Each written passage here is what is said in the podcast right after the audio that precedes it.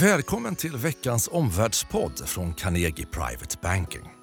Det är onsdag den 10 april. Vi spelar in klockan 13.10 nu. Igår så nedgraderade internationella valutafonden IMF sin prognos för den globala BNP-tillväxten från 3,5% till 3,3% Idag så spelar vi in precis före då ECB-mötet och räntebeskedet från Frankfurt. Marknadens fokus där ligger på omdömen om konjunktur och framtida stimulanser. Vår tekniska analytiker pekade vid vårt morgonmöte att Stockholmsbörsen nu är i ett kraftigt överköpt läge. Sannolikheten för en rekyl på kort sikt den har ökat. Möjligt triggers för det kan vara Q1-rapporterna som börjar trilla in nästa vecka. Här nu tre analyser på 10 minuter. Vi presenterar veckans aktiecase. Sedan också mer om ödesveckan, ännu en ödesvecka får man säga för Brexit och dessutom om Trumps nya handelshot mot Europa. Välkommen till Omvärldspodden.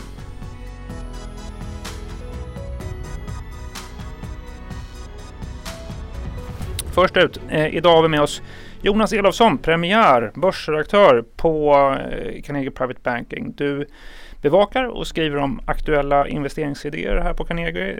Det är ju så att vi ger rådgivning utifrån varje investerares unika förutsättningar. Vi vill ju arbeta med att skräddarsy en strategi för förmögenhetsförvaltning som, som verkligen ligger i framkant.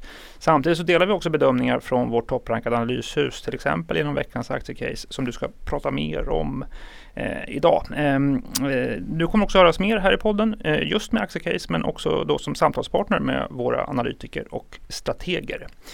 Imorgon så skriver du ett aktiecase eh, som är, eh, handlar om storbolaget SSAB. Det bygger på en köprekommendation som publicerades för Carnegies kunder på morgonen den 9 april.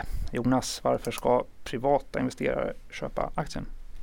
Alltså, SSAB det är, det är ett av Stockholmsbörsens exporttunga bolag och, och därmed en utpräglat cyklisk aktie med, med den tillhörande volatiliteten. Och, men alltså det som gör att vi gillar caset det, det är att aktien är lågt värderad på vad vi tycker är ganska försiktiga förväntningar. Och vi bedömer att den starka utvecklingen fortsätter i Nordamerika, liksom då inom den här divisionen specialstål. Mm. Eh, och det kompenserar för den motvind som man ser då lite grann i Europa. Mm. Eh, och dessutom så är stålpriserna eh, förväntas ligga kvar på väldigt höga nivåer och det också stöder caset.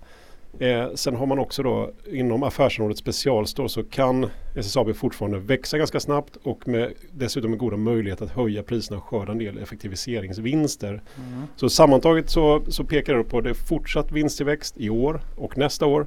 Eh, och det värderas eh, historiskt lågt av börsen i nuläget. Mm, du, du, säger att en stark eh, utveckling i Nordamerika. Samtidigt har vi pratat ofta här i podden om handelskrig och tullar. Hur slår det mot SSAB? Alltså, kortsiktigt så kan man faktiskt konstatera att det, det, har varit positivt för SSAB. De har gynnats av, mm. av de tullar som USA då införde, om som kommer ihåg, på import av stål förra året. Eh, och det, för det stängde ute lågprisaktörer, primärt kinesiska sådana. Och det har ökat då efterfrågan på inhemskt stål i USA och vilket då i sin tur då har pressat upp eh, priserna ganska radikalt faktiskt på grovplåt. Och, och, det som SSAB säljer just i USA så tillverkas faktiskt över 90 i, alltså lokalt. Mm. Och, och, det är anledningen till att eh, omsättningen faktiskt rusade ganska dramatiskt. I Nordamerika var 30% förra året. Eh, resultatet ökade kraftigt eh, och enligt våra analytiker så fortsätter den här trenden, kanske inte riktigt samma takt men det kommer vara en hög tillväxt i USA och eh, det här affärsområdet kommer faktiskt bidra med mest eh, rörelseresultat i koncernen. Mm. Verkstad har ju rallat får man nästan säga i början på året här. Hur, eller under Q1. Hur, hur, vad säger du om värderingen på aktien? Alltså den är ganska försiktigt värderad och, och på vår riktkurs då 48 kronor som är för A-aktien ska vi tillägga för det finns även en B-aktie. Så det motsvarar ungefär en 30% i uppsida så värderas aktien till alltså ett justerat P tal på kring 9 och ett EV-ebitda på 5, alltså rörelsens skuldfria värde då, som är i relation till rörelseresultatet. Och det är eh, attraktivt och eh, särskilt man tänker också på den sjunkande skuldsättning som vi ser i bolaget. Och, och, det innebär också då, alltså den starka balansräkningen, att, att det finns goda förutsättningar för en hög direktavkastning de närmaste åren. Någonstans i storleksordningen eh, 6 enligt våra analytiker. Så, men och det är också det att värderingen tar höjd för en svagare utveckling i Europa. Eh, det som alltså redan ligger i våra prognoser. Och en stark balansräkning är också ett plus för att kunna vara med i den här, alltså dels vara förbereda för en tuff konjunktur som kan komma Eh, men även då vara en aktiv del i den pågående konsolideringen. Så det, det kan dyka upp intressanta lägen framöver. Eh, vi pratade om rapporter tidigare. Q1-rapporten för SSAB kommer den 25 april. För er som vill veta mer om eh, det här investeringscaset eller prenumerera på veckans aktiecase så hittar du en länk i beskrivningen av den här podden. Önskar du få tillgång till hela rekommendationen så mejlar du till adressen mar-information.carnegie.se. Okej, så över till dig då Henrik. Eh, det är alltså ännu en ödesvecka för Brexitprocessen. Vi har ett toppmöte då ikväll eh, och frågan på agendan det är om Brexit ska skjutas upp och att britterna ska få mer tid. Alltså Henrik, vad, vad, alltså, som investerare, vad, vad bör man eller vad ska man känna till? Brexit är alltid intressant, tar aldrig slut. Så att säga. Det, det är faktiskt mycket på spel ska man säga eh, inför det extrainsatta toppmötet ikväll då start 18.00. Eh, man kan säga så här, skulle EU-länderna inte komma överens om en överläggning så går vi mot, ett av, äh, mot en förlängning. Eh, så, så går vi mot ett avtalslöst utträde redan nu på fredag. Det är ju ja, i övermorgon då alltså. Det, det ska man nog ha med sig det där. Eh, samtidigt det mest sannolika är ju då förstås att, att EU kommer överens om att Brexit skjuts upp. Eh, men det kommer bli bråk om till vilket datum och eh, hur länge. Theresa May vill ju ha en kort förlängning, skjuta på utträdesdatum till den 30 juni. Många på EU-sidan vill ha eh, en mycket längre, det som kallas för, för en flexibel förlängning med ett flexibelt utträdesdatum på upp till ett år. Det talas nu idag här om antingen då 1 december, eller december 2019 eller mars 2020. Eh, men också då flexibilitet i den bemärkelsen att om, om britterna, britterna kan lämna tidigare om de eh, faktiskt själva kommer överens om ett avtalsutträde för det här.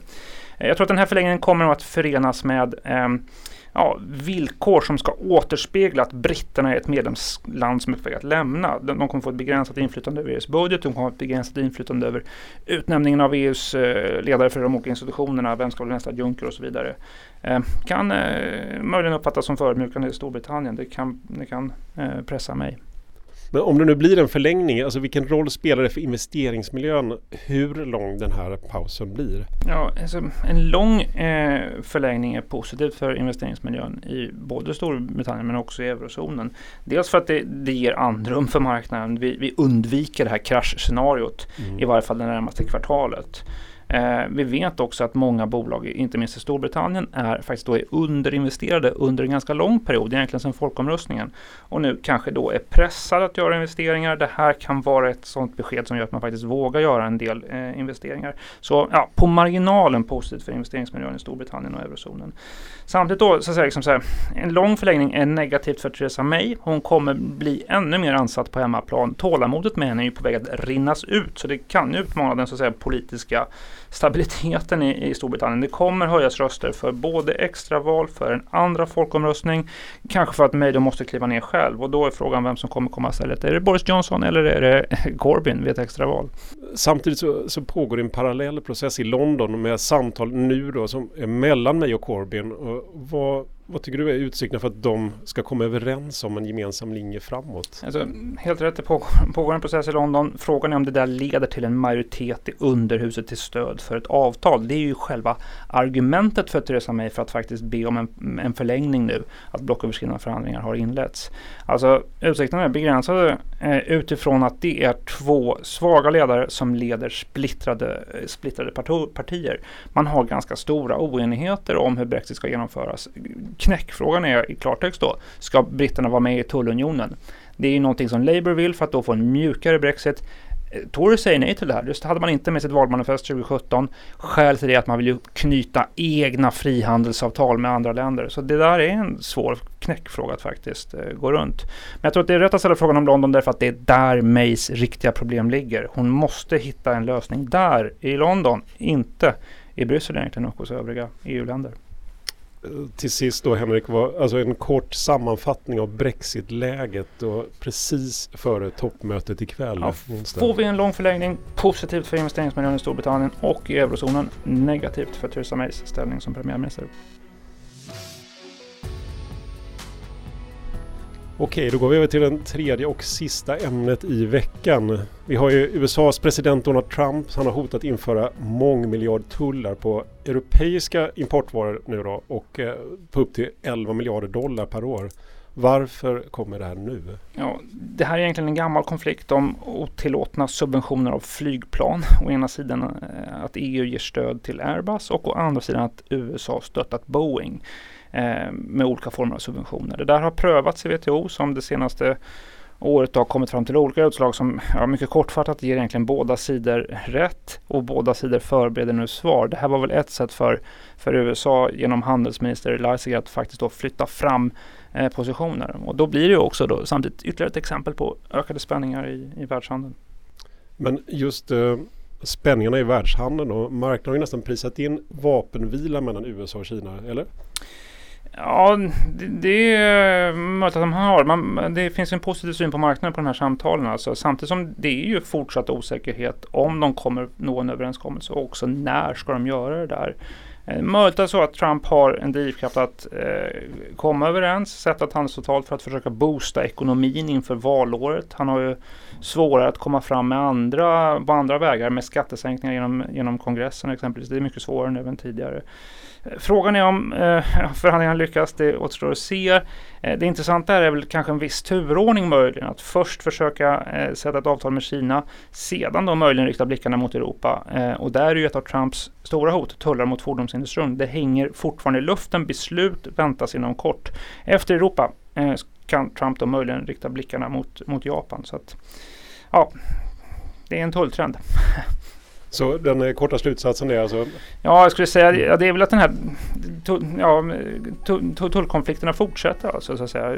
Jag kan, nämnde IMF-rapporten i början på sändningen här. IMF varnar för att den här så att säga, ökade spänningarna eh, vad gäller handelsfrågor dämpar investeringar och det får långsiktiga konsekvenser för både tillväxt och också för löner i den, eh, i den globala ekonomin. Långt utanför USA alltså.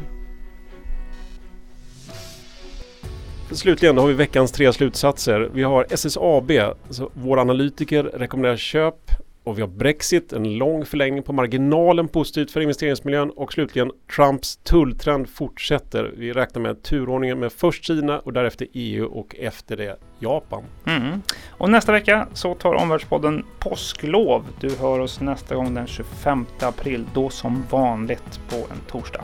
Välkommen att lyssna då. Tack för att du har lyssnat på Omvärldspodden från Carnegie Private Banking. Vill du veta mer om vad som händer i vår omvärld och få aktuella idéer till affärer? Gå då in på www.carnegie.se veckans viktigaste och prenumerera på vårt nyhetsbrev.